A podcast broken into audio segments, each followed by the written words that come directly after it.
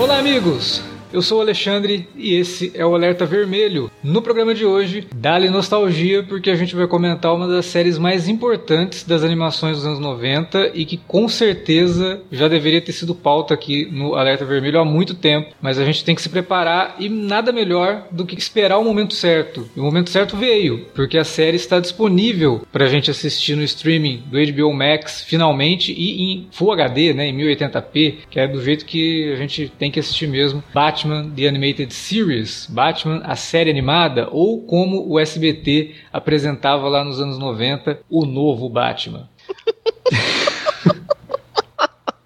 Isso tinha no canal da Warner também, né? Tinha, passava no canal da Warner também. Pra falar de Batman The Animated Series, tá aqui Felipe Pereira. Cara, uma das maiores frustrações da minha vida era o fato de eu ter o, o bonequinho do Bruce Wayne, que era só o Bruce Wayne, e ele tinha a roupinha que você botava no Batman. Só que a roupa, ela ficava super larga nele, tá ligado? Era uma tristeza. Assim, tinha a capinha bonitinha, aí o capuzinho assim, só que, pô, ficava... Enfim, o boneco só, o boneco do, sei lá, se era da Estrela, da Mattel... É, do Batman era mais bonitinho do que esse do, do, do Bruce Wayne. Eu tive todos, cara. Era, era, era louco. Tinha o Pinguim, tinha o Coringa. Eu só não tive o Espantalho. O Morcego Humano. O Morcego Humano, ele batia asinha. Era muito foda. E, e a raiva que eu tinha é que o, o meu Robin, alguém roubou. Alguém levou. Só ficou comigo aquele Robin Ninja, que é um Robin mais parrudo. É, eu sei qual que é. Não, não era tão legal. Esse negócio de figura do Batman que você vestia, tinha também a do, do Michael Keaton lá no, de oitenta e nove, era, era bem zoado, justamente pelo mesmo motivo. Ele ficava meio esquisito. Parecia que o defunto era maior. Ah, não. Do, do, aí de fato era, né, cara?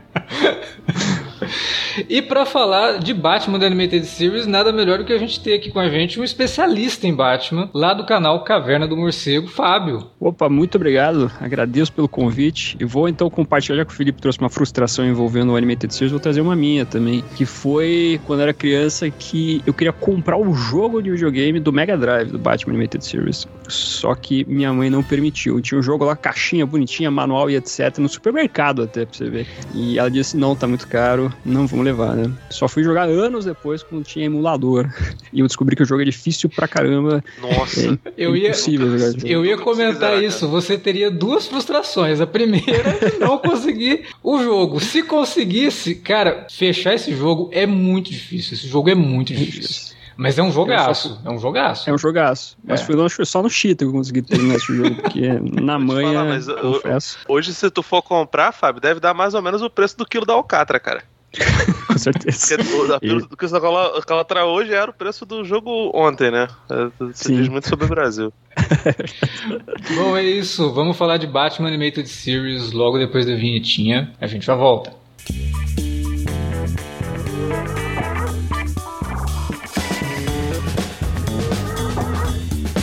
Agora, ficou mais fácil ajudar o CineAlerta a manter o conteúdo no ar e a produzir mais podcasts. Além do padrim.com.br barra CineAlerta, onde você pode escolher um valor e contribuir mensalmente e ainda participar de um grupo secreto no Facebook para ter acesso antecipado aos programas, você também pode nos ajudar toda vez que for comprar aquele livro, filme, quadrinho ou o que mais você estiver precisando. É só entrar em cinealerta.com.br barra ofertas e conferir uma lista sempre atualizada das melhores ofertas disponíveis na Amazon e em vários outros sites. Você também pode encontrar produtos relacionados aos temas dos podcasts e o melhor, qualquer compra feita a partir de um link que você abriu no nosso site já garante uma ajuda pra gente. Ajude o CineAlerta a continuar produzindo esse conteúdo que você gosta. padrim.com.br barra CineAlerta ou faça suas compras a partir de cinealerta.com.br barra ofertas. Fique agora com o podcast.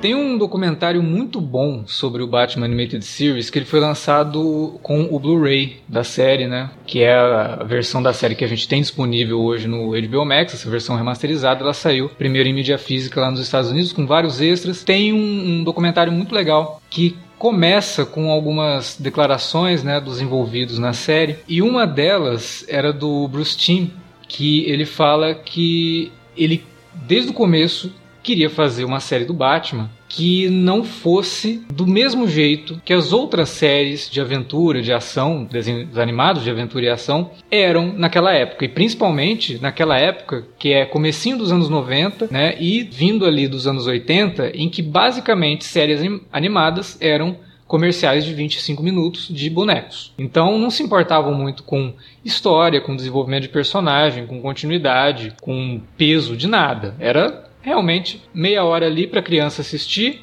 ter vontade de comprar o boneco e só isso. Poucas hum. conseguiam alguma notoriedade por conta de uma ou outra é, faceta que surgia ali, mas no geral era isso mesmo. Transformers, é, bom, He-Man, Mestre do Universo, não precisa nem falar, né? O negócio surgiu justamente para isso mesmo, né? Eles nunca esconderam. Transformers também, né? Foi uma forma de trazer uma linha de brinquedos para os Estados Unidos, vamos fazer um, um desenho sobre isso, mas Thundercats, todos esses que a gente adora, a gente cresceu assistindo. Mas vendo Comandos hoje...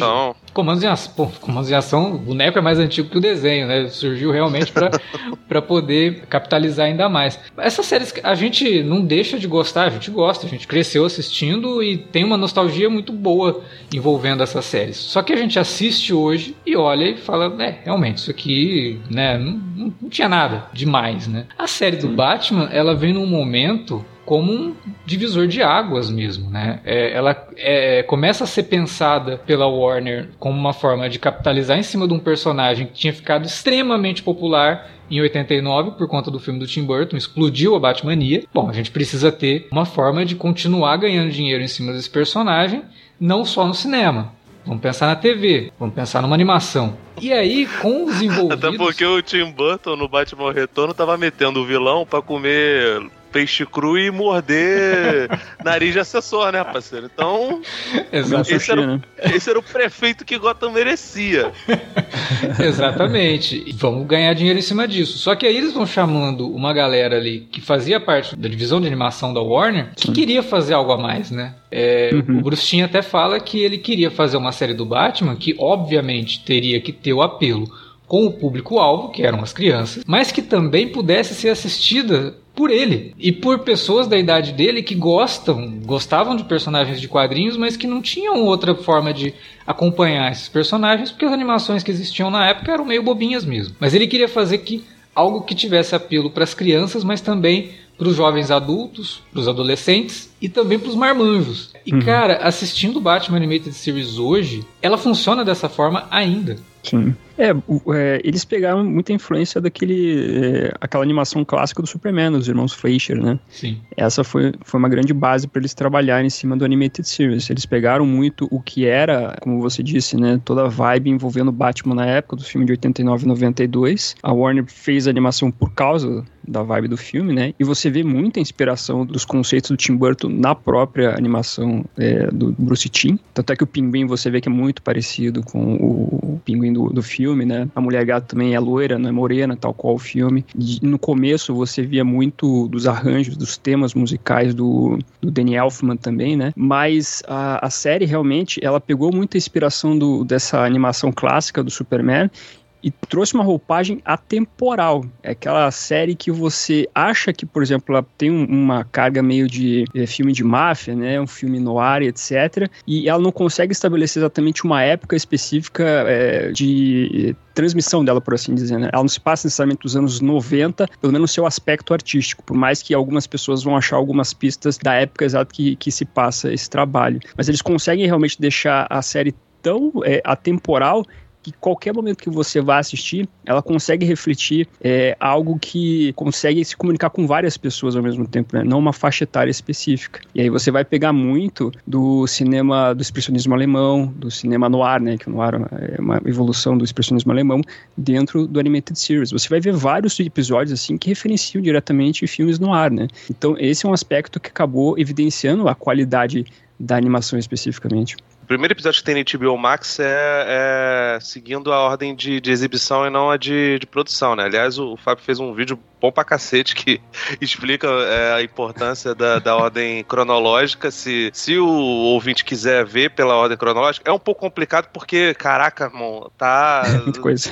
Tá muito embaralhado ali no, no meio, né? Mas... É, é primeiro... ruim porque você acaba se perdendo, né? Como você não tem Sim. ali como segurar, falar, ah, beleza, vou terminar esse episódio, e o próximo eu vou pegar aqui o episódio, sei lá, vai, vou dar um fute. É... no episódio três, Sim. mas o próximo que eu teria que assistir é o quinze. Cara, o H B O Max não vai te, te avisar de isso, né? Ele vai te avisar é, o próximo não. na lista que tá ali, então aí... E, e assim, você vai perder alguma... Se você for muito apegado à cronologia, talvez você perca uma ou outra coisinha, especialmente ali nos primeiros arcos do Duas Caras, né? Do, do Harvey Two-Face. Mas, cara, se você for pegar, o primeiro episódio é o Asas de Couro, né? Que estabelece ali o, um contraponto entre o Batman e o, o Morcego Humano, que, como Sim. eu disse, era um boneco muito maneiro. E, aliás, tem dois morcegos humanos na, na, na série. A, além de fazer isso, tipo, ele estabelece ali qual vai ser um dos tipos de, de vilões. E nesse ponto, eu acho que lembra até um pouco aquelas diferenças entre os, os episódios de Monstros da Semana e mitológicos da, da série Arquivo X, onde tinha, tipo, duas é, abordagens bem diferentes, porque ao mesmo tempo que tem esses vilões que tem um aspecto fantástico dentro ali do, do, de, de, um, de um, um sistema mais ou menos real, né, porque, enfim, pelo menos até aqui em Batman The Animated Series não tem tantos personagens é, poderosos, fora esses vilões que não tem um poder, tipo, do, do Super-Homem ou do, do Homem-Lanterna, como diria o Márcio Seixas, é, mas que tem seu, seu, seu, seu valor e seu aspecto fantástico. Ao mesmo tempo em que ela tem essa coisa de, de ter muitos vilões é, gangster, né, cara? Tem o Rupert Thorne, o, o Daggett, né, que é até um personagem que, que, que se envolve com, com o Cara de Barro, que é um dos, dos melhores é, vilões do, do, do, dessa série. E, cara, tem vários. É, eu acho muito foda como ele consegue ressignificar tudo isso e realmente tem um, um bocado ali de referência até o Nosferatu do Murnau e outras, outros é. filmes fantásticos da, da, da, da Universal ali dos anos trinta, cara. Eu acho Pô, muito esse foda. Esse primeiro episódio, o Asas de Couro, ele faz referência a filmes de terror mesmo, assim. Tem até uma, uma questão de body horror mesmo, né? Com a transformação do, do Kirk Langstrom no, no Morcego Humano. Pelo... É, é muito, muito bonito aquilo, cara. Não, é... não só isso, cara. Você pegar, tem vários vilões, além do Morcego Humano, o Cara de Barro e o Espantalho em algum momento, porque o, o Espantalho, ele, ele, ele não decide qual é o... o visual dele, né? O nego reclama que o Pinguim cresceu, cresceu um dedo a mais no, no The, New, The, The New Batman Adventures, mas, pô, o Espantalho já, já tava trocando de, de layout toda hora. Mas Exato. o Espantalho, o Cara de Barro e o, e o Morcego Humano, talvez um outro personagem também tenha isso, tem olhos amarelos, né? E, cara, ao meu ver, mais até do que olho vermelho, isso aí é, é sinônimo de malignidade. Se o cara tem olho amarelo, eu já fico... O George Lucas não deixa a gente mentir. Então, tipo, e, e, pô, cara, isso é, é muito maneiro, cara. O, o Asa de Couro, o Perito em Formas Humanas, é, os próprios episódios que tem, o, o, o, o Coração Frio, acho que é esse, né, o nome do, do episódio do, do seu... Coração do, de Gelo. Isso, Coração de Gelo. É, são, são episódios que dão uma boa dimensão de que, do, do que são vários vilões B e, cara... Até então, realmente, né? A gente só lembrava dos, dos personagens que apareciam lá no, no, no Batman sessenta e seis, apesar de que, sei lá, o Senhor Frio teve uns três ou quatro intérpretes, né, no, no Batman de sessenta e seis. Mas era tudo uma bosta, né, cara? Era, era complicado. Era uma configuração lá dos anos sessenta, da Era de Prata, né? É. Então eles não tinham toda uma carga dramática na época, tal qual a gente viria... Até a partir do, do Animated Series mesmo, assim, né? Por mais que nos anos oitenta, ali, com alguns bons roteiristas, como Daniel Neal, Stephen Gohart, depois Alan Grant... e etcétera, fizeram uma roupagem boa para esses personagens, como o Coringa, né? O Coringa, quando é escrito pelo Daniel Neal, você vê toda uma caracterização de um, de um vilão mesmo, né? Um cara demoníaco. Então, é, realmente, o, mas o problema do público é que ele tinha a visão do Batman sessenta e seis, porque era uma, uma produção audiovisual, né? Não eram os quadrinhos. Aí, com o Batman do Tim Burton, que a galera entende uma nova perspectiva do Homem-Morcego, né? Essa perspectiva mais dark, e o Animated Series dá essas camadas para esses vilões, especificamente. Ah, eu acho Eu acho que o César Romero tinha várias camadas, tinha até tá, vidro de branco. Aí em cima do bigodinho até, né? Mas tem uma coisa que a gente acabou não falando que é, dá todo o tom, assim, já de cara em relação à animação, que é a abertura, né? Que você Sim. não consegue pular com o H B O Max lá quando ele pede, né? Você quer pular ah, a abertura? Ah, não, não. não. não. Que, que monstro faz isso? Exatamente.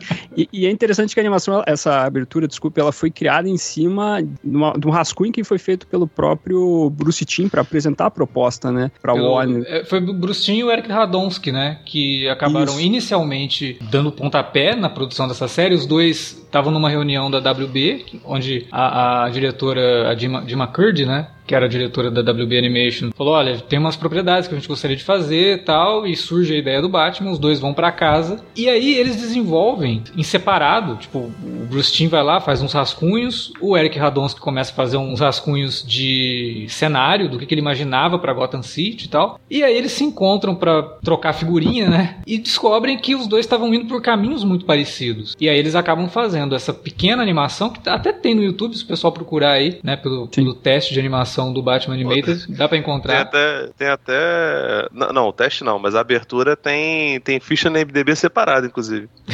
Como curta, é, e aí essa, essa animação, ela realmente mostra de, de cara uma das grandes coisas que diferenciava Batman Animated do que estava sendo feito em animação pra criança na época. Arma de fogo. É verdade.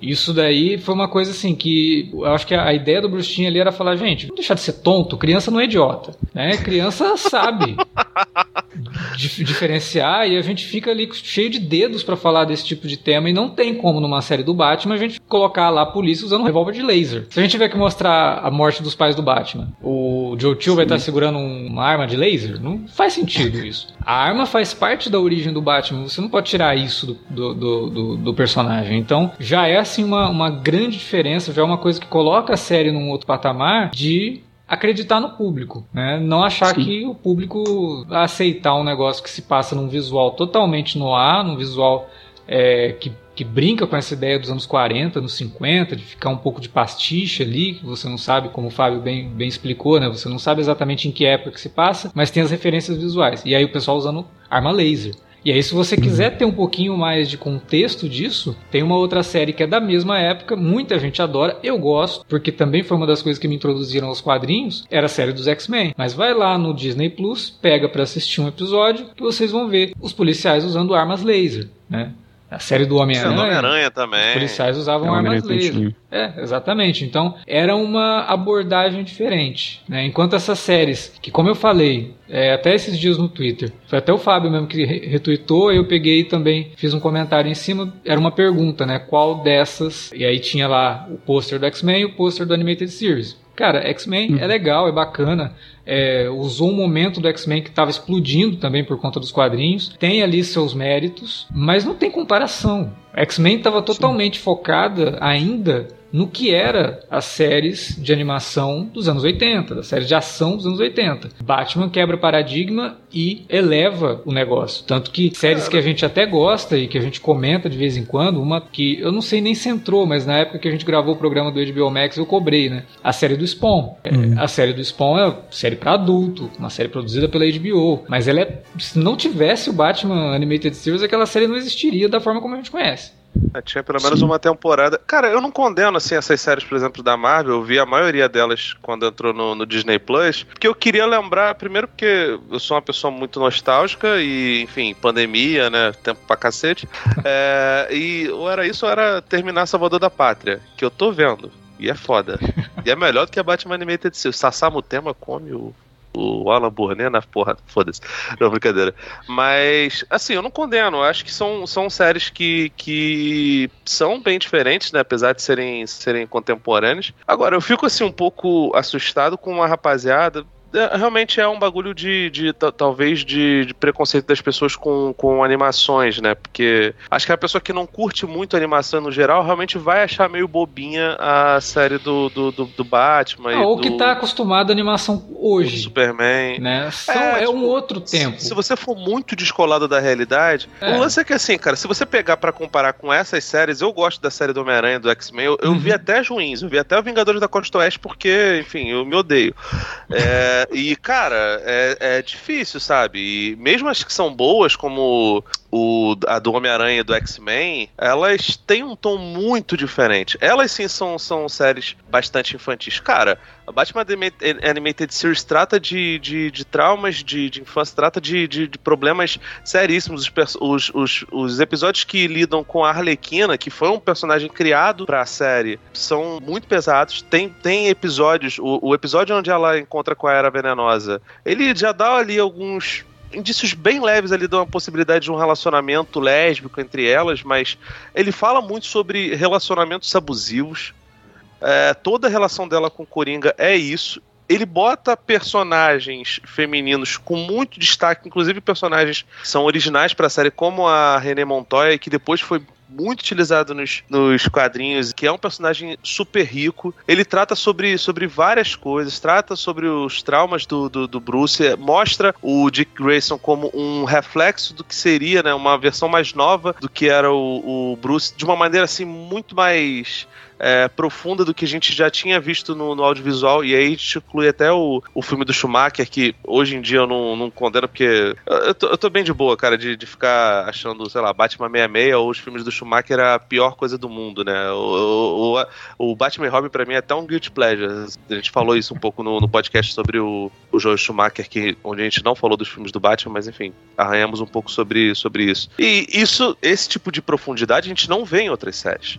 Talvez assim, na do Surfista Prateado, que foi cancelada com, com antecedência, a gente via uma tentativa de arranhar uma coisa parecida com isso, sabe? Era uma parada mais filosófica, até por conta da natureza do personagem. Mas mainstream a gente não via. E, cara, ela pôde, ela andou para que outras séries como Superman The Animated Series, que eu acho muito subestimada, Batman Beyond, né, o Batman do Futuro, que é foda pra cacete também, e todo o universo D C animado, é, o D C A U, pudesse ter substância pra cacete, cara. E aí você vê personagens como, sei lá, o Lanterna do Jon Stewart lá na frente, sendo aprofundado e tendo, de fato, relevância, sabe? Antes a gente tinha os Super Amigos, onde o poder do herói era a personalidade dele. Aqui não, cara. Aqui os personagens são de verdade, eles são tangíveis. É, é interessante, né? Porque é, é, realmente há uma complexidade dentro dos personagens, da maneira como eles são construídos. É, se não houvesse, por exemplo, as Armas de Fogo, realmente ficaria muito estranho, ainda mais que você está fazendo uma abordagem no ar, né? Realmente de gangues, etcétera. Seria muito estranho. Por mais que mais pra frente, no, no Animated Series, ou melhor, no redesign, né, eles vão começar a construir essa questão das armas de, de plasma, que até é introduzido naquela animação da, do Mistério da, da Batwoman.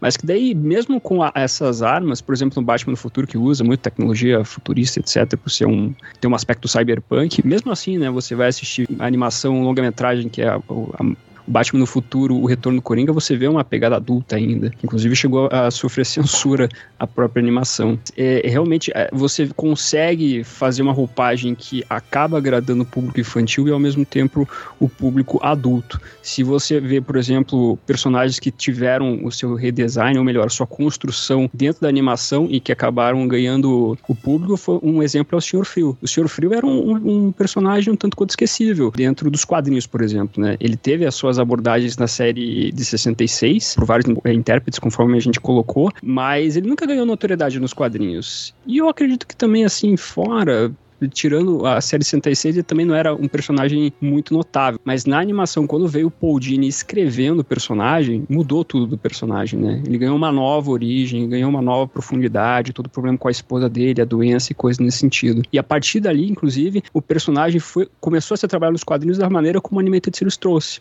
Inclusive, se você hoje em dia uh, quiser uma abordagem, assim, a melhor abordagem do personagem, eu sempre indico assistir Coração de Gelo, que é o episódio de introdução do, do Senhor Frio, para entender ele, porque é a melhor caracterização do Senhor Frio, sabe? Então você vê que a, a animação, ela consegue criar vários rumos interessantes de vários personagens. O próprio, a própria origem do Duas Caras também, que é um personagem que era conhecido nos quadrinhos, sim, teve boas adaptações, a sua criação também foi um, um, um ótimo quadrinho, mas a, a animação conseguiu trabalhar muito bem o arco dele até se transformar em Duas Caras, toda a dor que é o problema que ele tem, né, a doença mental que ele tem. Não, e é legal então, que realmente... a animação até é, muda a origem dele, né? Não é aquela que a gente conhece do Maroni jogando o ácido na cara dele no, no tribunal, nem nada disso, né? É uma coisa diferente. Então eles conseguem ser fiéis à essência do personagem, mesmo com uma origem diferente, mas uma origem que faz sentido dentro da construção do Harvey Dent que a gente foi acompanhando ao longo dos primeiros episódios, né? Sim. Inclusive até o... tem muitos episódios, porque você sente que a animação, além de trazer todas essas bagagens que nós mencionamos, ela tem muita inspiração nos anos setenta barra oitenta dos quadrinhos do Batman. Tem muito Danny O'Neill ali, uhum. tem muito Neil Adams. Tem, tem inclusive episódio adaptado direto, né? De algumas histórias. Exatamente. É isso que eu até mencionasse. Eles trazem muito disso, sabe? As histórias dessa dupla, por exemplo, Danny O'Neill e Neil Adams, que é uma dupla muito forte nos quadrinhos dos anos setenta, né? Que acabaram trazendo o Batman da galhofa da Era de Prata para um lado mais sério. Eles pegam esse lado mais sério da Era de Bronze, dos quadrinhos do Batman, para colocar na animação. O episódio da introdução do Ra's al Ghul, por exemplo, é um episódio que também constrói o arco do personagem. Começa apresentando a Talia em um episódio, depois o Ra's al Ghul vai aparecer. Esse episódio é muito, mas muito assim, é idêntico ao que são os quadrinhos. Eles fazem uma adaptação... Inclusive, eu acho que eles até acreditam Danny O'Neill como escritor no, no, no episódio, se eu não estou enganado. Sim, eu acho que nos créditos aparece que é a adaptação da história mesmo. Porque, é, é, de fato, é, é.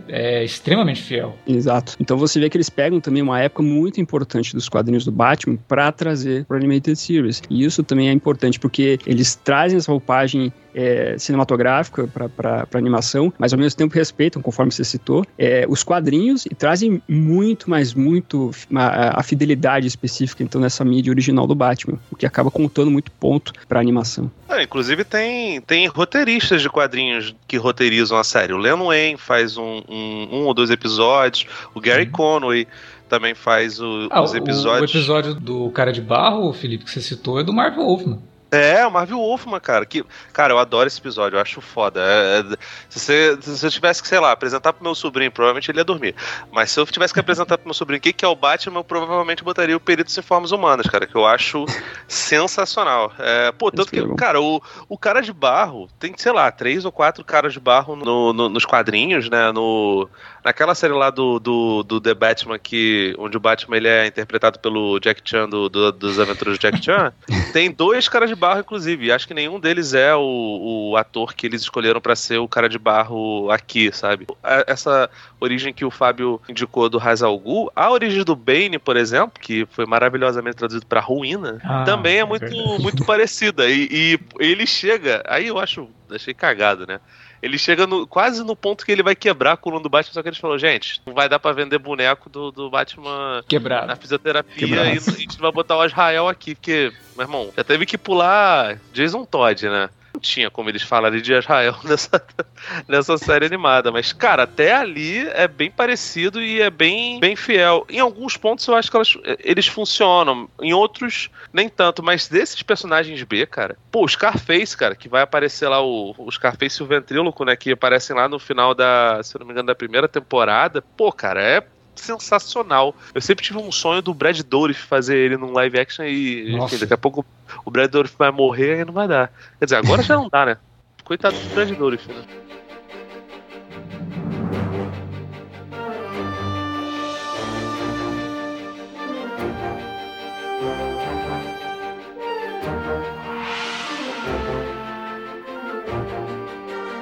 Citou a questão do Cara de Barro, eu acho interessante que a série ela conseguia mesclar algumas coisas, né? O Cara de Barro que aparece na, na animação, do, até nesse episódio do Peritos em Formas Humanas, é o Matt Hagan, que é o segundo Cara de Barro o nome, mas eles pegam o que é a roupagem do Basil Carlo, que era um ator, né? Então eles misturam essas duas origens aí pra trazer o Cara de Barro da animação. O próprio Robin Tim Drake, da, que aparece lá no redesign, né, nas Novas Aventuras, ela, ele é praticamente um Jason Todd, mas com o nome de Tim Drake. Tá? Então eles sempre dão essa mexida pra adaptar também o que está acontecendo atualmente nos quadrinhos para o que é o personagem também nas suas raízes. É, porque tem que dar uma simplificada em algumas coisas também para não ficar tão Sim. distante do que estava acontecendo nos quadrinhos, né? E, e eu, eu acho legal também que a série ela não ficava só naquela coisa de ah, é uma aventura do Batman, né? Você tem ali um grupo de personagens que vão aparecendo, de coadjuvantes, que dão uma sustentação bacana. Não vou nem citar o Comissário Gordon, porque isso é óbvio, né? Mas o Bullock, por exemplo, é um personagem oh, caralho, cara. sensacional, porque ele não é o personagem que você se apega a ele inicialmente, porque ele não gosta do Batman, né? Então fica naquela, ah, esse cara vai ser tipo um, tipo um vilão, ele vai, ele vai ficar antagonizando o Batman o tempo todo. Mas aí os caras conseguem construir esse personagem, principalmente a relação dele com a Montoya, a relação dele com o próprio comissário Gordon. Tem um episódio, né, que é o P O V, né, é, que é um episódio que até tem ali uma inspiração talvez em Rashomon, porque tem os personagens contando, cada um deles, o ponto de vista de um fato que acontece, né, e eles são confrontados ali para relatarem esse fato. E é um episódio que trabalha muito bem isso, trabalha a polícia de Gotham, né? Coisa que a gente ia ver nos quadrinhos dessa forma muito tempo depois com a série Gotham Central, né? Mas isso muito, muito tempo depois. Eu vou te falar, cara, o Bullock, do, o Bullock não foi criado, evidentemente, para animação, né? Não. Ele é um personagem, acho que dos anos setenta, mas do jeito que a gente vê, ele é pra... tipo, como o Fábio apontou lá que eles fizeram a, a mistureba com o Cara de Barro, uhum. Embora acho que mistureba não seja uma boa palavra pra defender o Cara de Barro, é... ou é, né? Mas, enfim, o, o, o Bullock aqui, cara, ele é uma versão completamente diferente do... Completamente não, mas assim, que tem bastante diferença do que normalmente era, era retratado, e o personagem caiu nas graças do povo, porque aquela série lá, o, a, a Gotham, que o Alex adora, os, ela é muito difícil, cara. É, é uma série assim que você tem que ter muita paciência. Principalmente se você gosta de Batman, você tem que ter realmente muita paciência e, e sabe, fé de que o mundo não vai acabar enquanto você estiver vendo aquela parada. Uma das poucas coisas que eu achava que salvava a série era o personagem do, do, do Bullock, cara. Eu achava que o maluco lá, ele mandava bem, sabe? E ela bebia muito um... da fonte de Animated Series na caracterização dos personagens e na ideia também de uma Gotham atemporal, né? Sim, podiam botar um pequeno bigode, né, no, no rapaz do D O C lá, mas não, nunca rolou. Agora, o Bullock lá, cara, ele era sensacional. Todos os outros personagens eram extremamente descaracterizados, né? A, a Leslie, é, que, que aqui é muito foda, é muito boa, sabe? Você percebe realmente ela como uma... uma figura materna do, do, do Bruce barra Batman. O Jim Gordon nem se fala, era horrível. A esposa do... do a Bárbara, a esposa, né, do Jim Gordon, nada a ver. Ah, não, é, acho que aqui... a, a série Gotham, ela é muito problemática em, várias, em vários aspectos, e principalmente na forma como ela tratava as personagens femininas. Era, era muito complicado. Não, é, e, e os L G B T também. Mas, sim, cara, o Bullock lá era legal. É. E ele era legal basicamente por conta desse tira mal. E, cara, na série é muito boa. Tem um episódio que o, que o Bullock, ele... acho que é Bullet for Bullock, alguma coisa é, assim. É, sim, esse daí é uma adaptação direta do H Q, inclusive. Pô, é muito, é muito maneiro. Pô, e, e é o confronto de Batman com o Joe e as baratas, né, cara? Porque, porra, as baratas fazer a silhueta de um homem ali, cara, que dali é Joe e as baratas total. Você não lembra desse filme não, né? É, tem, tem o... Sim, eu, eu lembro, infelizmente. Mas tem aquele filme do, do Guilherme Del Toro também. Felizmente, para com isso, cara, era maneiro. Mas, enfim, cara, e é, é um personagem que realmente tem profundidade, né? Esse que você falou aí do o episódio estilo Rashomon, acho que é o primeiro que a, a René Montoya tem algum, algum destaque, né? Sim. E é foda, cara, ela manda muito bem, a personagem é muito, é, é muito legal. Você vê que esse episódio, ele já demonstra como que a série gostava também de brincar com narrativa, né? Não era aquela narrativa comum, como eu falei, de, ah, é um vilão da semana, o Batman lá, enfrenta e não sei o que. Não. Tinha brincadeiras com narrativa, tinha episódio de personagem contando como ele matou o Batman, né? Que é ah. aquele episódio fantástico. Inclusive ganhou prêmio, né, Sim. Fábio? O homem que matou o Batman. É, esse episódio é muito bom. Eu não me lembro se ele ganhou... Eu acho que deve ter ganhado, sim. Eu lembro que o, o, o que ganhou o prêmio foi o do Robin, né? A origem do Robin. Sim. E eu acho que o, o, o do Coração de Gelo também ganhou... Eu não sei se eu não lembro se foi o M, mas esse também foi... Esse eu é. não lembro do... É. Mas esse episódio é fantástico. Esse do Quase Eu Peguei, aquele Lendas do... do, do... Ah, é muito legal. É que, é, como é que é, é, é, pô, a versão dublada é maravilhosa, né? Que é Lendas do Cavaleiro da Noite. Tipo... que eles não são, associavam as terras. Que são, são dois episódios que são, são contados por terceiros, né? O primeiro é Quase Eu Peguei, é contado pelos vilões, eles contam o crocodilo, que não é o crocodilo, evidentemente. Ele fala, ah, um dia caiu um negócio em cima do Batman aí. Porra, sério que é isso? Pô, gente, eu não sou bom de narrativa. Ele é o, ele é o C três P O do, do, dos vilões do Batman. É, mas é, é muito legal. E tem um outro lá, já, já da nova série, né? Que é contado pelas crianças, que faz referência lá àquela...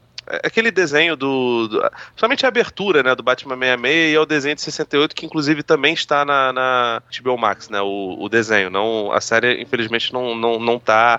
Faz referência ao Cavaleiro das Trevas. Tem até uma participaçãozinha do, do menininho, que claramente é o... Ele foi dublado pelo Joel Schumacher? Ou... Não, ah, não, né? não. E tiraram sarro dele. Pô, mas, é... mas é, cara, tipo, pô, moleque super glamouroso e tal. Eu achei até legal que, enfim, não julgam o, o garoto e na época era bem provável que o pessoal fosse bem homofóbico, né, com, com, é. com, com o Shumi. Mas, cara, são, são episódios muito legais. Esses, assim, são lúdicos, funcionam muito bem, cara. Eu acho foda, porque, tipo, a série é cheia desses, desses, desses lances. E, e ela também estabelece um negócio que, é assim, gente, o status quo é, o Batman já está aí. Aos poucos, uhum, a gente pode contar a origem de um ou outro, especialmente dos vilões, né. O, o Harvey Dent, por exemplo, ele é apresentado primeiro como um promotor. Inclusive, ele se envolve romanticamente com a Eve, né, com a... Ah, Nossa. Com, a, com a Pamela ainda, pra depois mostrar que ela é uma vilã, depois mostrar que ele teve os seus, os, as suas tretas lá com, com, não foi com o Maroni, né, foi com, com o Rupert Thorne. É, eu acho interessante eles não, não focarem na origem do Batman, porque aí não faz ligação de que esse desenho ele, é o desenho do, do Batman do Burton. Ah, isso daqui é uma, um universo que é mais voltado pros quadrinhos. Não, é um Batman próprio. A origem do é. Batman mesmo a gente só vai conhecer, a origem desse Batman a gente vai conhecer na, no filme. Apesar de, que, né, a, apesar de que, enfim, o, até antes do Máscara do Fantasma, eles já meio que tratam o, o Coringa como Jack Napier, né? Eu não lembro... Sim. Não, eles, eles se chamam de Jack Napier mesmo na animação. Já chamam de Jack Napier mesmo, né? Eles realmente trazem é, a roupagem do Coringa do filme de oitenta e nove pra animação. Como você disse, eles citam o nome do Jack Napier mesmo como Coringa. Tem um momento que o Batman acaba sendo preso no asilo Arkham, e daí eles falam lá, ah, figura X Y e o Coringa que é o Jack Napier. E mais pra frente a gente vai ver também, acho que até no, no, nas Novas Aventuras, uma menção a, ao Coringa caindo no tanque ácido, sendo também um mafioso, e no próprio longa-metragem, né, ele também é citado como mafioso, que é o, o Coringa também do Jack, do Jack Nicholson. Então eles pegam um pouco, sabe? Por mais que ele se desvencilhe mais pra frente do, do, da, dos designs da, do Burton, eles meio que ainda casam uma coisinha com, com a outra, assim, pra deixar um pouco orgânico e pra pegar o que era, o, o, o que o pessoal pensava do Batman por causa dos filmes pra animação. Eu acho que funciona, cara, porque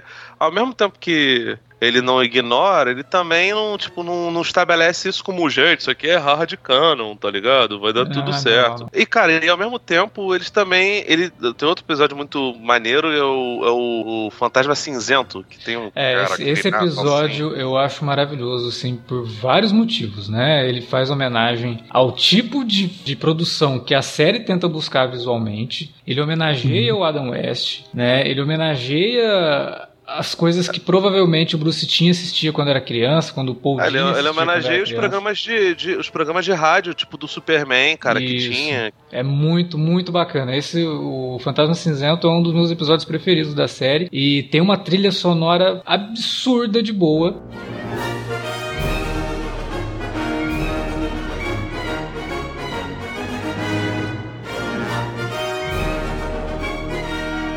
Isso daí é uma coisa que a gente não pode deixar de comentar, que o Bruce Timm, o Eric Radomski, depois o Paul Dini, que entra para poder ajudar nos roteiros e acaba se tornando a, uma das mentes mais importantes da série, eles tiveram a, a, a noção de que eles não deviam tratar os episódios como meros episódios semanais de série de T V, e sim como pequenos filmes. E dentro dessa ideia, é uma das poucas séries que tinha trilha sonora composta individualmente para cada episódio. Então você, uhum, cada episódio ele tem uma identidade musical, o que é muito raro. Uma, uma série que fez isso e meio que revolucionou um pouco a questão de música dentro de série de T V foi Miami Vice nos anos oitenta, que o cara compunha música para cada episódio. E aqui no, no Batman a gente tem isso, a gente tem a compositora, né, que é a Shirley Walker, que tinha trabalhado com o Danny Elfman, tanto no Batman quanto no, no Flash, né? É, que aliás a série do Flash também tinha esse tipo de pensamento, os episódios tinham trilha sonora compostas individualmente, ela trazia os temas do Danny Elfman, mas ao mesmo tempo criava temas novos. O tema do Fantasma Cinzento é um espetáculo, assim, é muito, muito bom. Eu assistiria tranquilamente uma série do Fantasma Cinzento se tivesse aquele tema. E é mó doideira, porque, enfim, até então a gente sempre entendeu o Bruce tendo o Zorro como o herói de infância dele, e, cara, botar o Fantasma Cinzento e ainda chamar o Adam West.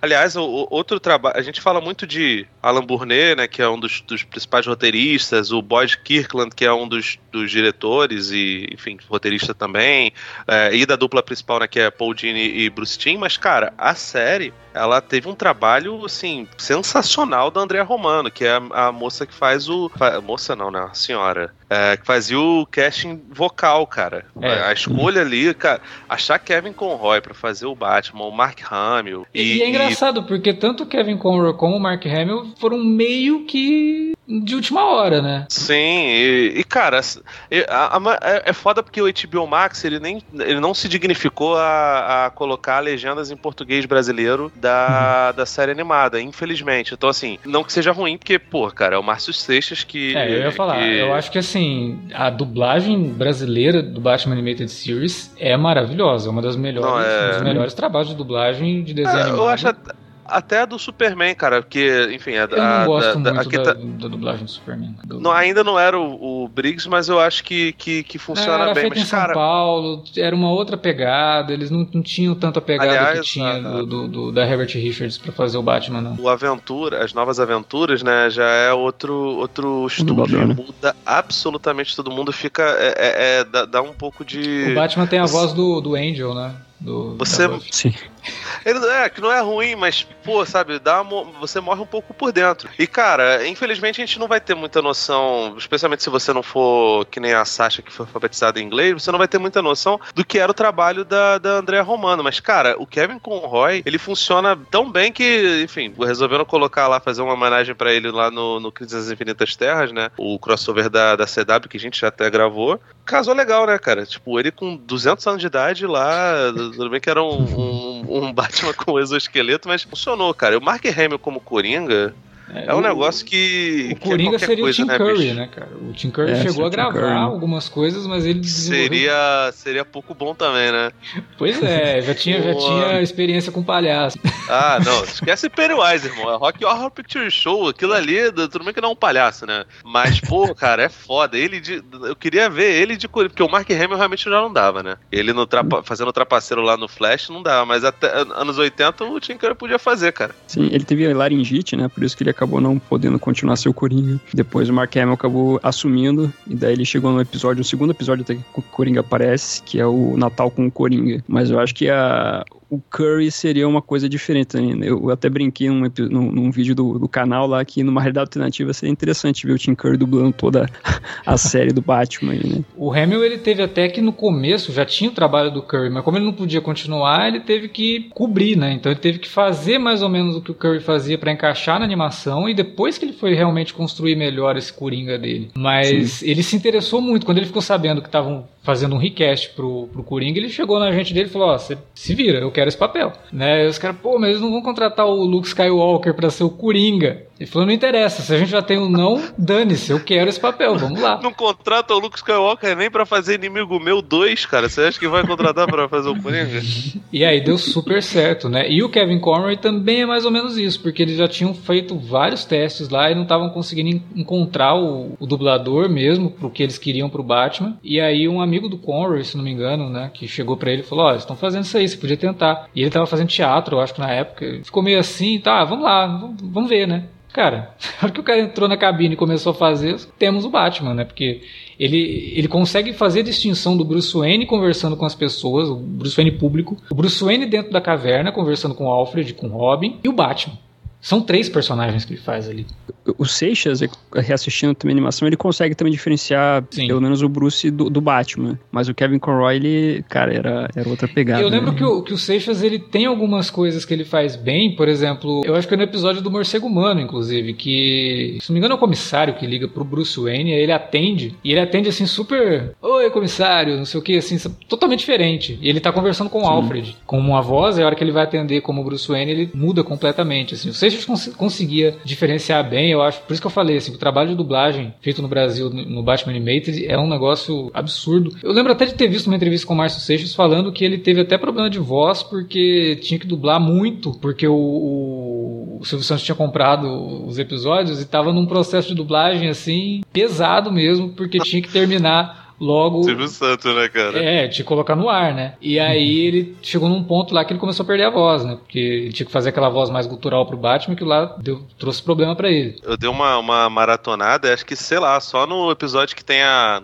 é, o Batgirl Returns lá, que o Batman vai aparecer lá doze, treze minutos, ainda assim tem participação. Então, tipo, nessa época, realmente, ele tava em todas e boa parte dos episódios sozinho, né? Fazendo o principal personagem e ele sozinho. Então, coitado do Seixas nesse ponto, né? O Seixas hoje em dia, ele, ele especialmente por conta de toda a polêmica envolvendo ele, foi meio que, que relegado ali para um segundo plano, mas ele é, é um cara que tá nativo até hoje. Ele faz, ele faz a voz, se não me engano, do, de, um, de um mercado que não patrocina a gente, porque a gente não vai citar, mas se quiser a gente, a gente, a gente aceita o, o, o jabá, sim. E, cara, é, é um sujeito que, independente das polêmicas e, e de problemas, ele era muito bom, né, cara? É muito sim. bom, e eu acho que ele chegou a voltar para fazer a Liga da Justiça, né? Que é no, ele fez no... Isso, ele fez a Liga da Justiça, ele, ele chegou a fazer outras animações, né? Além de fazer o Injustice dois, ele fez também aquele, aquela animação que era baseada na série sessenta e seis, que era do Duas Caras, que saiu aqui em, em D V D ou eu, eu gosto dessa animação, acho muito boa. Gosto muito dessa animação. E, Pô, muito foda. Mas o Seixas, recentemente, ele fez a dublagem do Batman naquele curta-metragem, que é o Batman Dines Easy, que foi feito pro, pro fãs e ah, pros sim, profissionais. sim, sim. Olha...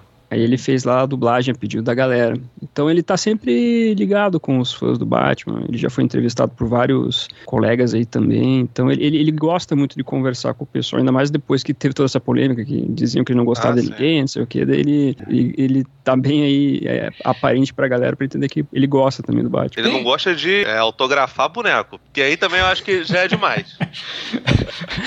tem, então, é, tem uma cara... parada que o Al Pacino chegou a ser considerado pra fazer a voz do Duas Caras, né? Sim, eu sei. Ia acontecer, hein?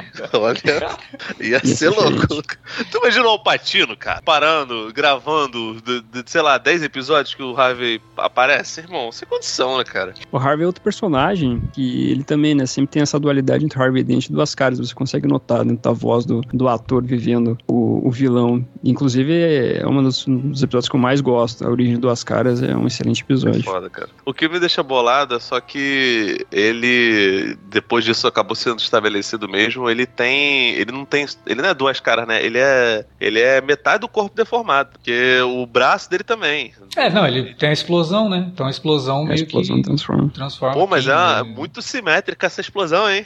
Olha, conveniente, parceiro, caraca.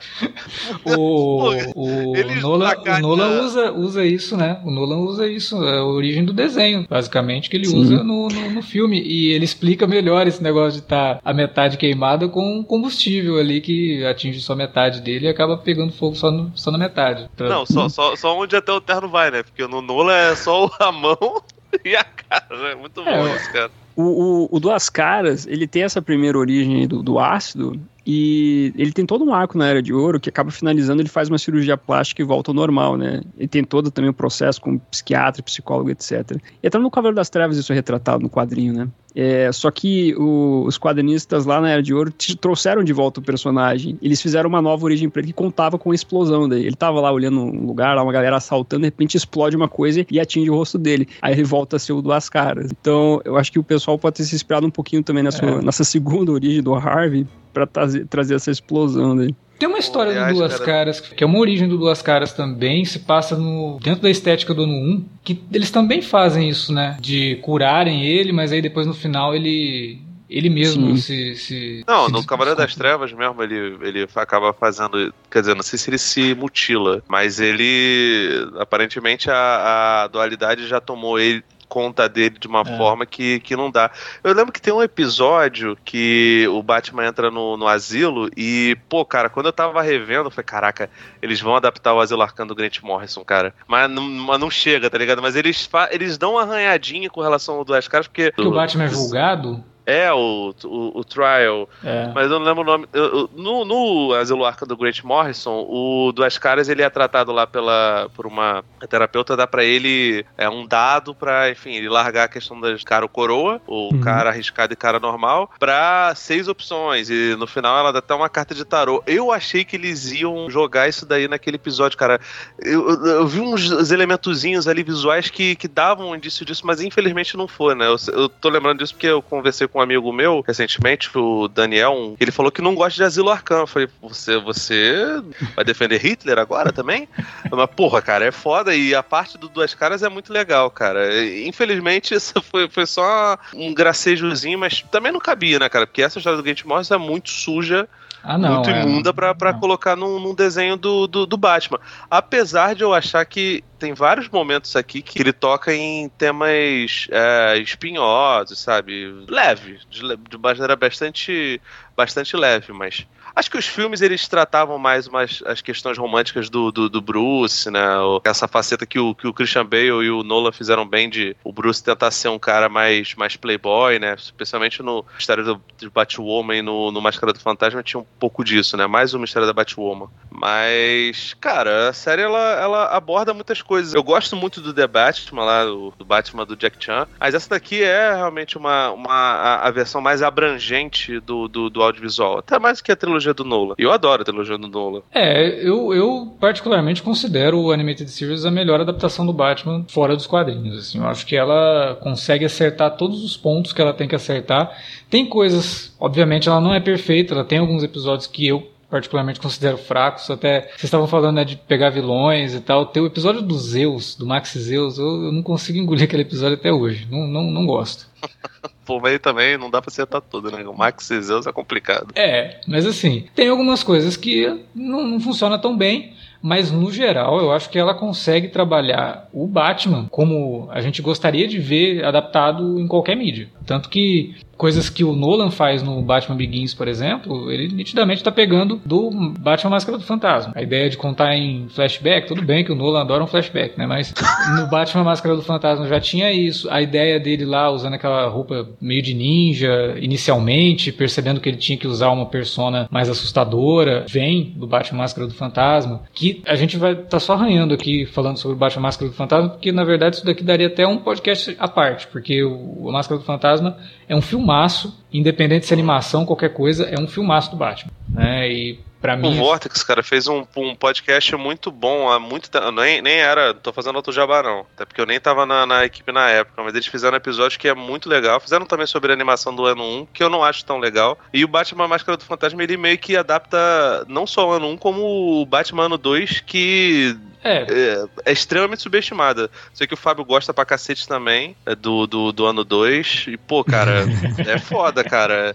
A, a, a, tanto a animação quanto... Tem... É McFarlane, né, que faz uma das... É o McFarlane? É, na verdade começa com o Alan Davis, o Alan Davis mas o Alan né? Davis teve, teve que cair fora e o, o Mark Farlane pegou a, a segunda, terceira e quarta edição. Então é. ele fez a maior parte, o Mark Farlane. É, eu Sim, até gosto leitor... da, da arte do McFarlane ali, tá, tá legal. Sim, pô, é boa, foda. Ele tem, tem, tem, tem, tem teia em forma de... Ah, não. Capa, né? Inclusive vai ter um bone, bonequinho lá pela empresa do McFarlane com esse... Esse Batman com essa capa gigante aí. É, o Batman com a capa, que ele tem que ter três pernas, né? Pra capa ficar é, na cara. Ah, cara, tu quer aula de anatomia, parceiro? Porra!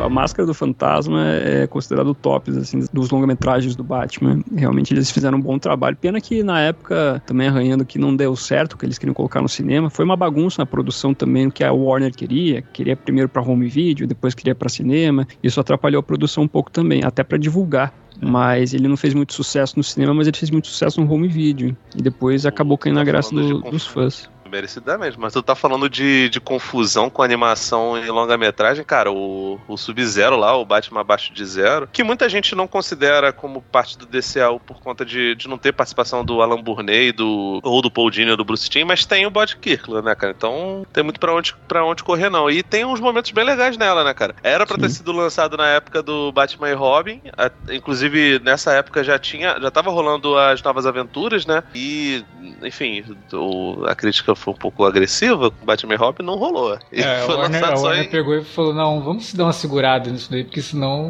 né, vai dar problema. Foi lançado em noventa e oito. Eu não acho tão legal quanto o, o, os dois episódios que o Senhor Frio faz, né, no, no Animated Series. Uhum. Mas, pô, cara, ele termina de uma maneira tão legal, achei até poético. E, e é. meu irmão, quando ele volta nas Novas Aventuras, pelo amor de Deus, cara. Eu não lembro como é que é ele no Batman do Futuro, até tô eu fiquei curioso, mas não consegui rever, cara. É, eu lembro de ter gostado, mas o Batman do Futuro realmente eu só vi quando eu era criança. Então é, não ele posso... no Batman do Futuro eles fizeram uma homenagem àquele vilão do desenho do Máscara, né? O... Não, no, no, no Novas Aventuras também. Ele é o Pretórios, com, com certeza. Pretórios, ele, isso. Ele já está, ele já está sem, sem... Que merda, né, sem cara? Sem o corpo, Fala... né? É. Já, já tava sem o corpo. Me pergunta a Báscara se eu sei. Não sei. O Pretórios ou não? Pretórios você lembra. Parabéns. É, é em algum momento mas... da sua vida eu aposto que Báscara você não vai usar, mas o Pretórios você acabou de usar. Aí, ó, aí, ó. Sacanagem, irmão. Foi de certo. Tem uma confusão de temporadas nessa série, né? Porque ela... Batman Animated Series em si tem duas temporadas. A primeira tem sessenta e cinco episódios, a segunda tem vinte. Depois de um tempo, esse universo volta com é, The New Batman Adventures, né? É isso? Isso, é, as ah, cara, do Batman. É, The New essa Batman ordem, essa ordem é difícil, hein, cara? Porque é, é The porque... New Adventures, é The New Batman Adventures, The, the, the Batman New... É porque teve, teve as duas temporadas. Teve primeiro as aventuras do ba- é, Batman Animated Series, é, as aventuras de Batman e Robin, que é a segunda temporada. E aí vem o redesign. Eles fizeram o redesign da série por causa da, que tinha o Superman Animated Series. É. Inclusive, as duas primeiras temporadas eram exibidas pela Fox, não pela, pela Warner, pelo Cartoon Network. É porque ainda só. Tinha aquela questão da Fox, né, ter os direitos de exibição de material do Batman, né, em audiovisual, né? É, eu, eu isso, como... isso, de certa forma, isso de certa forma torna proibitivo que eles coloquem no, nos, praticamente qualquer catálogo o Batman de sessenta e seis, né? É, Gotham, é, eu não sei é como uma, é que vai ser agora. Questão, é, no caso do Batman de sessenta e seis é uma outra questão um pouco mais profunda, porque o Batman Animated Series foi produzido pela Warner, mas a exibição foi na Fox. É, é, é diferente, sim. Assim, mas eu acho que conta um pouco nesse sentido aí. Acho que nessa época também rolava o fato que a, a Warner ela não tinha ainda o canal dela, ela não tinha o W B Kids e coisas nesse sentido. E depois, por isso passava na Fox. Acho que o Tiny Toons passava também na Fox e outras animações. Inclusive o Tiny Toons é uma animação que trouxe muito dos produtores, né, da, pra, pra, pra criação do, do Batman Animated Series. É, essa eu tô louco pra chegar na H B O, cara, que vai tomar banho. Aquilo era, quer dizer, espero que seja foda como eu lembro. Não, posso, posso dizer que tanto o Tiny Toon quanto o Animaniacs continua muito bom. Se chegar no, no H B O Max, você pode assistir tranquilamente, que é muito legal. Ah, é muito eu legal. Só acredito vendo, mas, mas, mas deixa o Fábio continuar. Tem inclusive umas piadas muito, cara, que na época, quando que eu assisti, que eu era criança, sei lá, tinha uns oito anos, sete. Oh, qual é o nome do, do Patolino Júnior? Caraca, esqueci o, o verdinho. Ele Duck. De Batman. O Pluck... Caralho, velho, o Pluck Duck... Não, mas, é... tem, mas não era nem isso que eu ia falar. Tem umas piadas no Tiny Toon que são muito erradas, cara. Eu não sei como que o pessoal mesmo... É, eu acho que eles estão segurando por causa disso. Que... É... Olha, deixa o... Enfim, o gênero fluido do, do, do Pernalonga do chinelo. Esse lance da complicação realmente das temporadas, ele... O, a primeira temporada, na verdade, tem uns sessenta episódios. Não, mentira, acho que não é tanto. Mas é, tem... não, é isso mesmo, sessenta e cinco episódios. sessenta, né? É. Se eu não estou enganado. Aí a segunda temporada é um pouquinho menor e a terceira também um pouco menor. Mas é, é... Tanto é que nos boxes D V D, eles dividem a primeira temporada em dois boxes, né? Tem a... Por isso que eu sempre achei que era quatro temporadas de animação. Na verdade, são só três. Tanto que no, na, no H B O Max tá dividido em três temporadas. E o terceiro é do, esse novo. O terceiro é, o... é.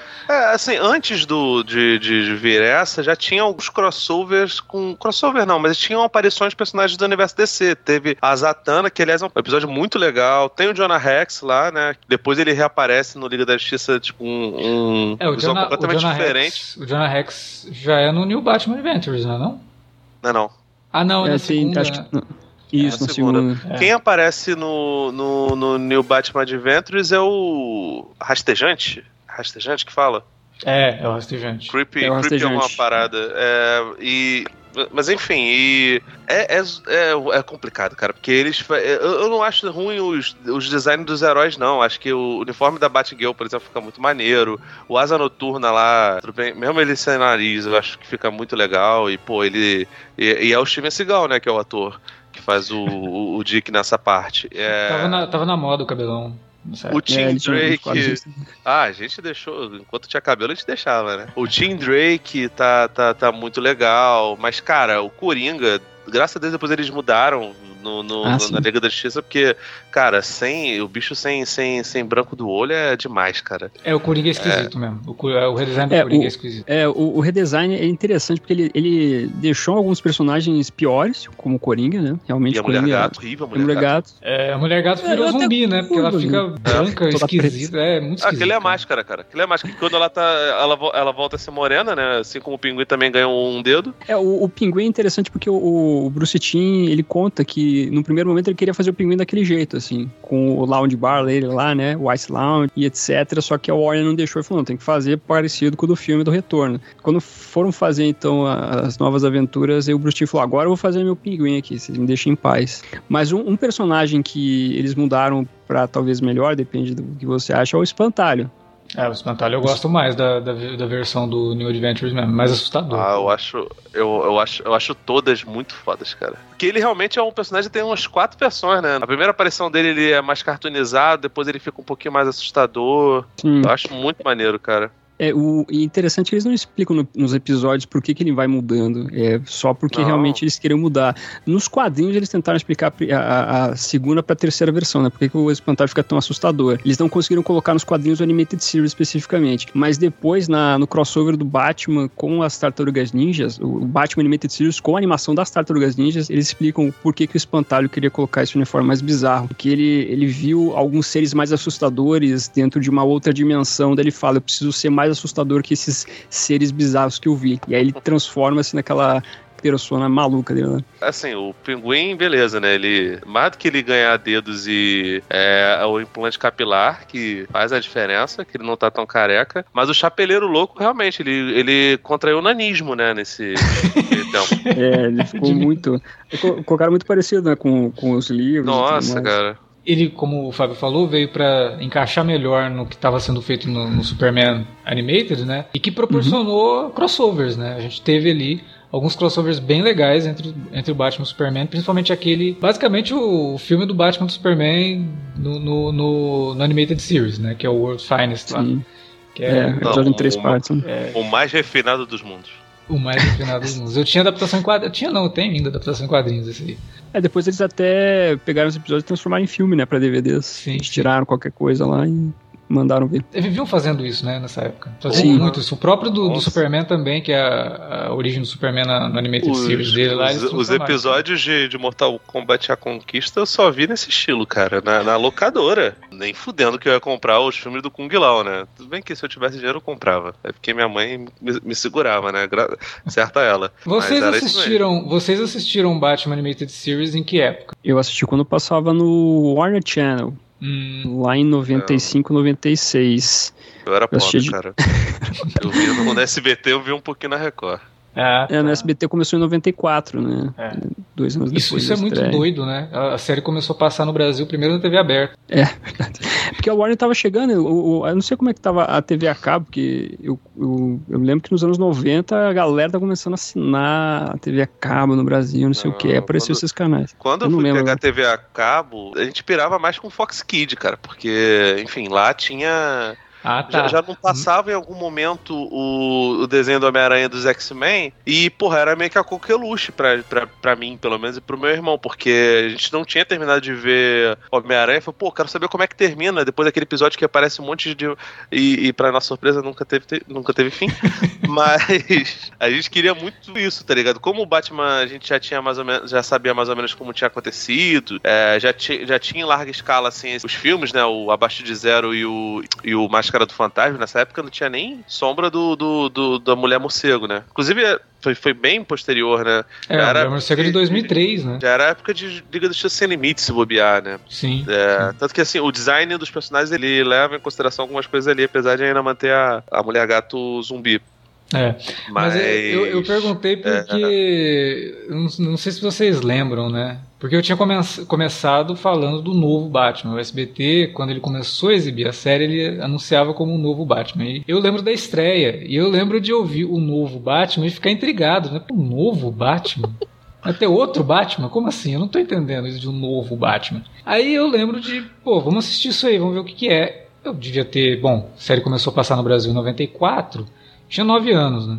E aí eu olhei pra série num primeiro momento e achei tudo muito esquisito, a animação, sabe? O impacto assim foi estranho, foi de estranheza, não foi de amor à primeira vista. Nossa, que, no, que negócio legal, aquele personagem com aquele queixo quadrado, né? A gente estava acostumado a ver os desenhos dos anos oitenta no geral, com aqueles personagens heróis americanos, todos muito musculosos. E aí no Batman você não vê definição de músculo, né? Você não, não tem o que era, por exemplo, no Comandos em Ação, no próprio X-Men, que é um, uma anatomia muito clássica, uma anatomia de estátua grega. E quando eu vi, eu achei estranho aquilo, mas algo me falava, é estranho, mas é bom, né? É diferente, mas é bom. Ela, a, a gente começou a falar lá no, no, no, no programa sobre a questão da ruptura. Até na animação ela propõe essa ruptura. Tanto que outras séries, como uma que eu gosto muito, que foi produzida pela Disney depois, que é Os Gárgulas, bebe totalmente dessa fonte, né? Você tem na animação dos Gárgulas ali algo muito diferente do que era feito na animação dos X-Men, do, do Homem-Aranha. O Homem-Aranha já começa a fazer isso.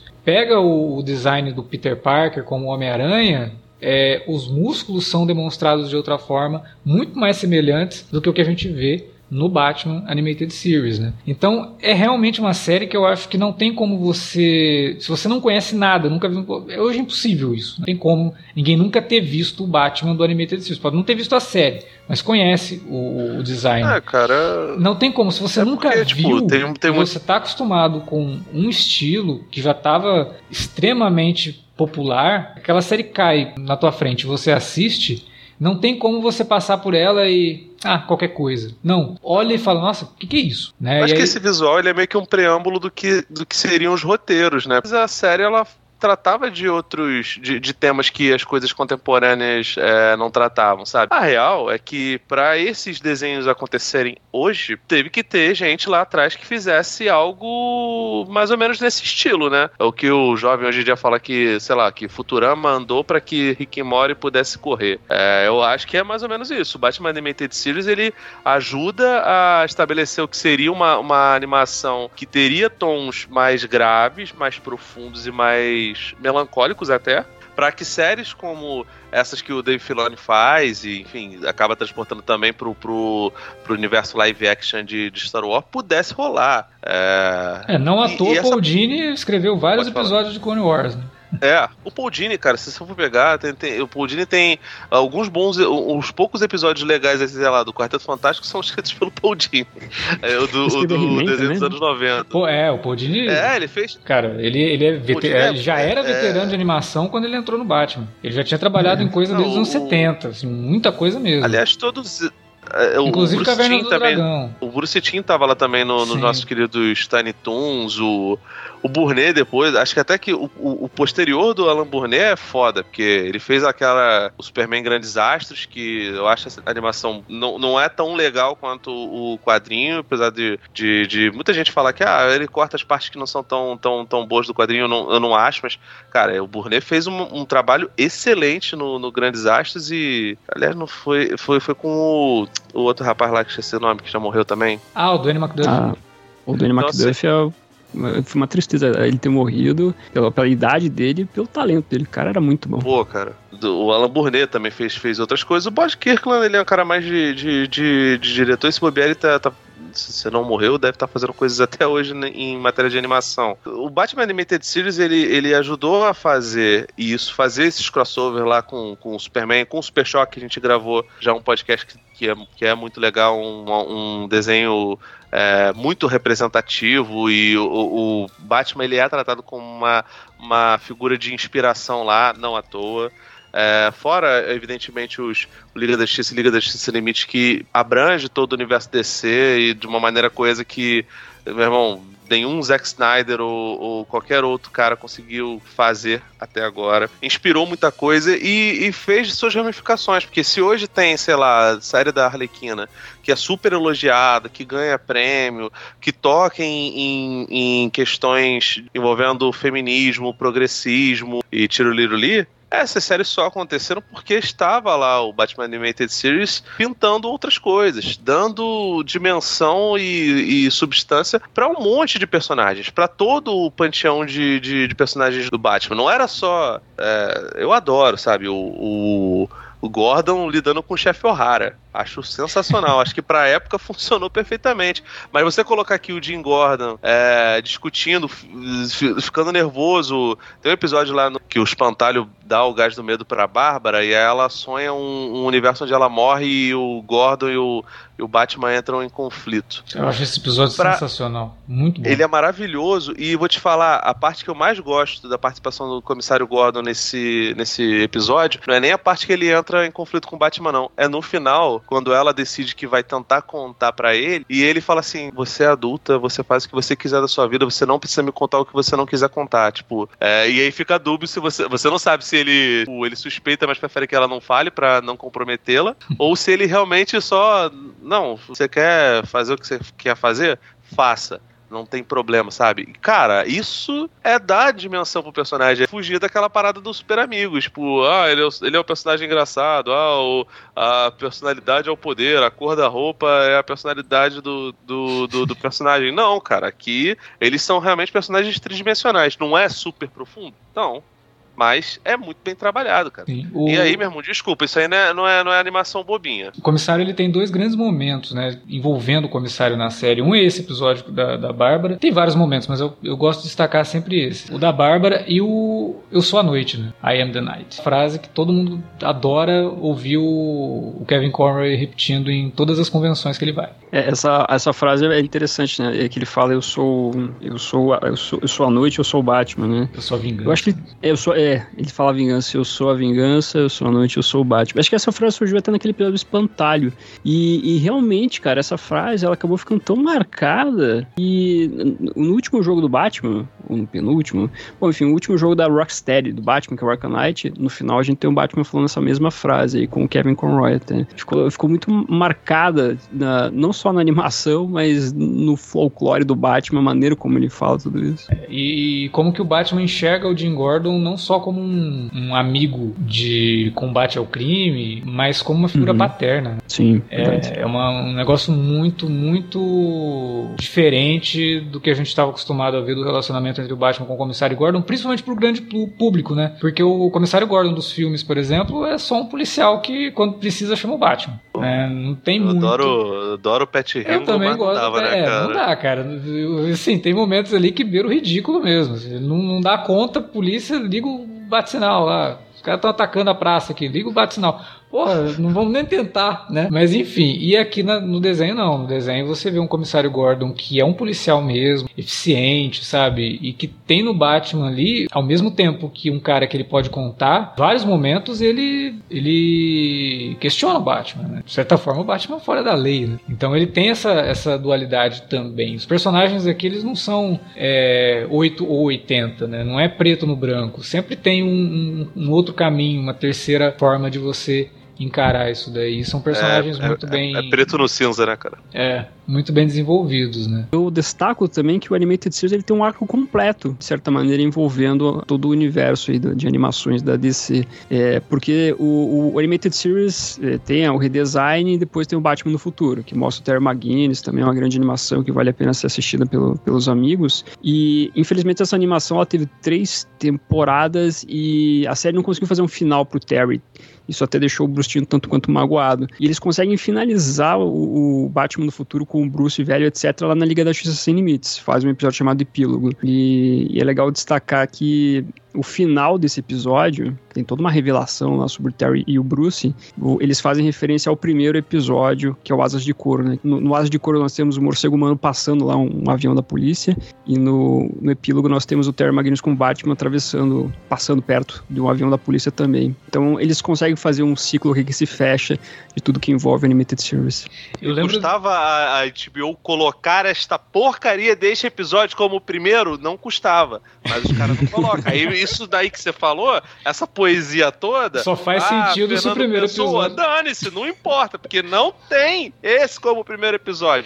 No é. D V D tinha. O Asas de Couro eu acho fundamental ser assistido como primeiro episódio. O pessoal pode até assistir o resto da série do jeito que tá lá no H B O, mas o Asas de Couro eu acho fundamental assistir como primeiro episódio, porque ele introduz o Batman primeiro como uma lenda urbana, mostra a, como que a polícia enxerga o Batman, pra depois mostrar o Batman e fazer o contraponto com o Morcego Humano. Então, tipo, é uma introdução mesmo pra série, sabe? Não faz muito sentido ela estar tá lá no meio, e aí depois ainda fazem isso com esse episódio da Liga, que mais ainda... Esse episódio da Liga tem uma coisa que eu, que eu lembro muito bem, que é uma piadinha de duplo sentido que tem nesse episódio, quando a Amanda Waller vai contar pro Terry McGinnis todo o lance do Bruce e tal, que ela fala, ah, o Batman vivia deixando o D N A dele por aí. Aí o...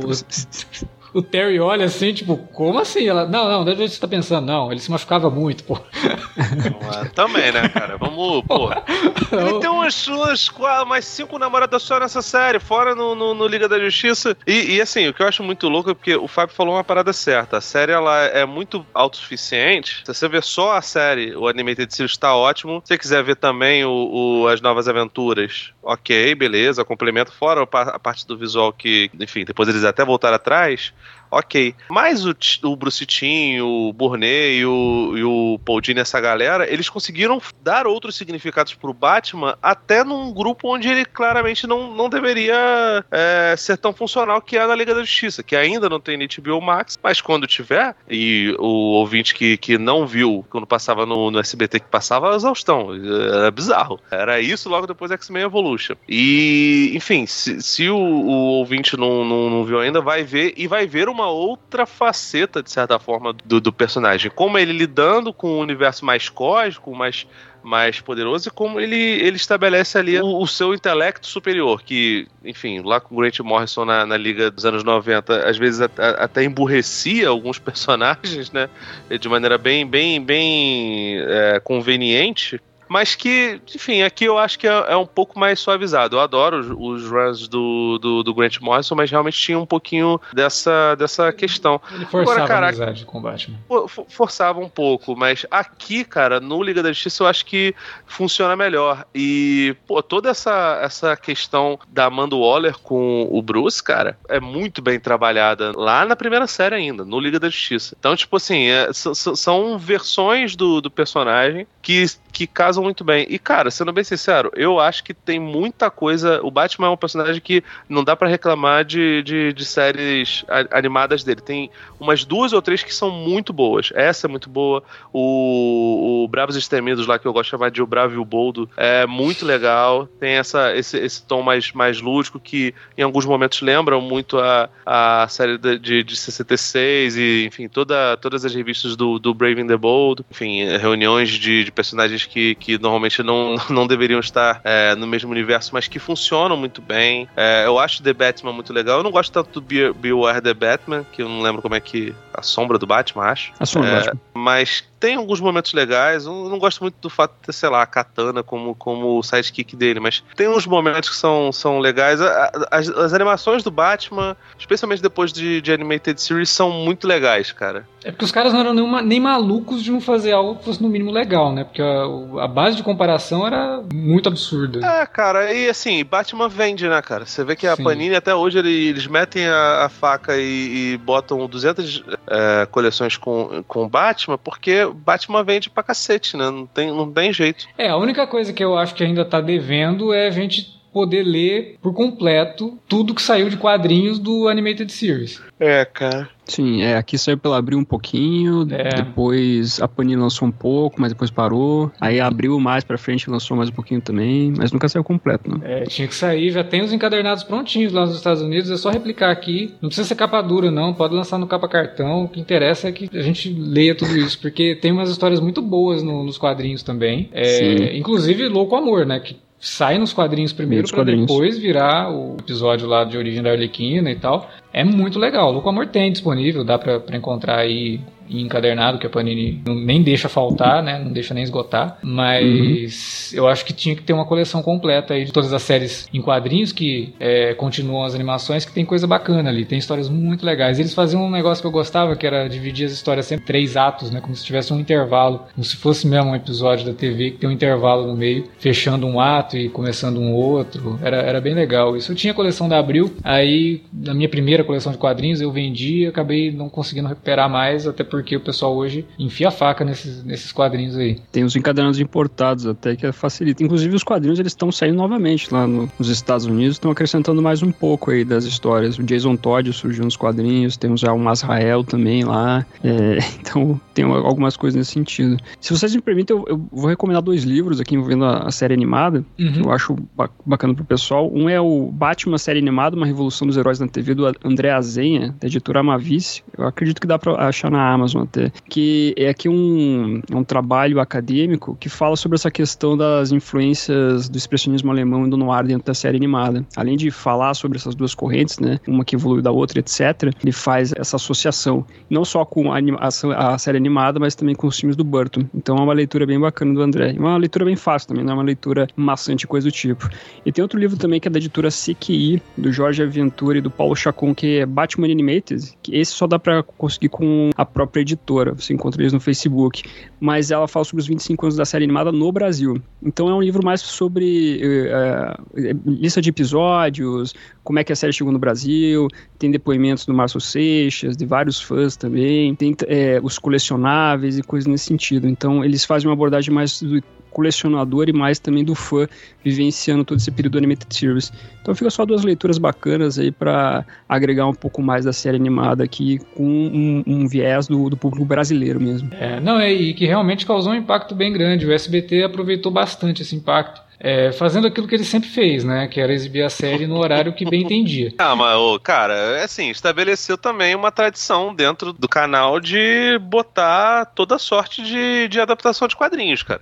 É, porque Liga da Justiça passou, passou lá, não lembro se Superman não, passou, Superman mas passou o... na Record. O Depois Batman foi pro S B T, mas... O Batman do Futuro, Super Choque, se você se ligar amanhã, você provavelmente vai ver o Super Choque no, no, ali, ali na grade, tá dando choque no seu sistema. E todas, X-Men, Evolution, tá ligado? Tipo, é. ótimo, cara. Não, que, e tinha um motivo, essas... um motivo principal do Silvio Santos de atrás do Batman pra colocar no S B T é que a Globo tava fazendo muito sucesso com X-Men, né? Fazia parte do... da mística. É, pois é, da coisa toda, né? Você tinha uma passando na série da Marvel, outra passando na a série da D C.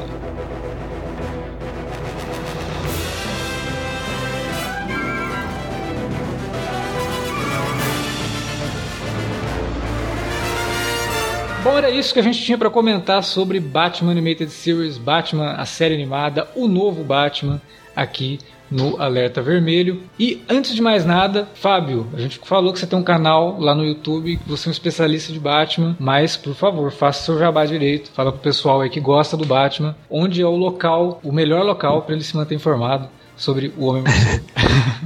É, né? O melhor lugar é para você ficar muito bem informado sobre o Homem Morcego. É, isso aí. É, jabazinho que eu faço de mim mesmo lá nos canais. Mas então, é, agradeço primeiro o convite para participar aqui no podcast. Foi muito bacana conversar com você, Alexandre, conhecer o Felipe também, conhecer os dois, na verdade, né? Sim. Conversar sobre essa temática muito bacana. Falar sobre o Batman não quer problema para mim. Mas então, quem quiser saber um pouquinho mais sobre o Batman, além do Animated Series que eu tô fazendo lá regularmente, semana sim, semana não, o review dos episódios também, né, e de outras animações do Batman, e falando sobre quadrinhos, etcétera. Todo domingo tem um, o noticiário do Batman, que é o Bat Notícias da Semana.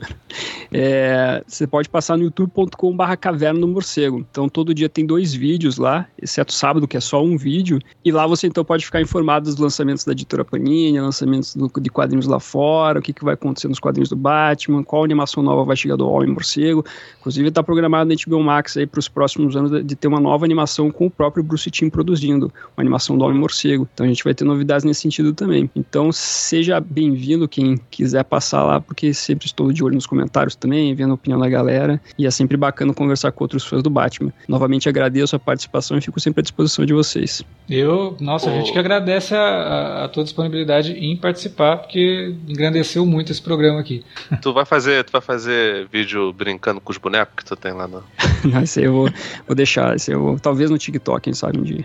Tem que, tem que fazer, cara, que o jovem ele quer muito isso. É, né, o jovem gosta disso. A coleção, a coleção de Funko tá que cresce, né, daqui a pouco o Fábio é. vai ter que ter um, um quarto da casa só pros Funko, só, porque não, não só vai caber no cenário, né? Não.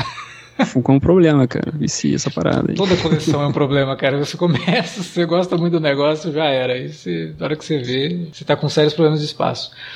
É verdade. Eu adoro o canal dele porque ele não se rende a caça-clique, sabe? Ele não se rende aqueles títulos mega sacanas que prometem uma coisa e você vai ver outra coisa. Não, aquilo lá não, não é legal. E também lida com, muito, com muita parcimônia com os boatos, né? Coisa que o pessoal adora fazer vídeo falando de boato como se fosse confirmação. O Fábio vai lá e dá uma desmistificada, fala, pera lá, né? É. Não é bem assim, é, vamos com calma. Os rumores são sempre complicados, né? Você tem que tomar cuidado para não, não criar o tal do hype de maneira negativa, ou criar um hype aí que acaba não acontecendo. Pois é. Então é sempre bom conversar com o público de maneira franca.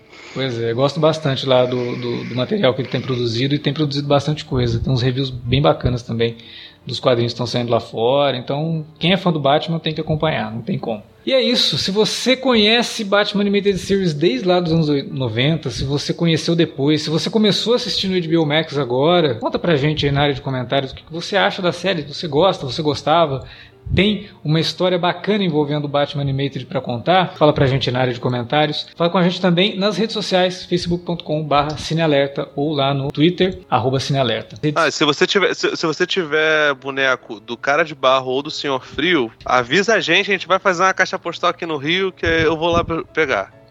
Tem... Eu quero esses. É os que faltam para a coleção do Felipe. E use as redes sociais para divulgar o nosso conteúdo também, citando a gente, conversando, espalhando o nosso conteúdo pelas redes. A gente volta daqui quinze dias com mais Alerta Vermelho. Valeu pela audiência, até a próxima.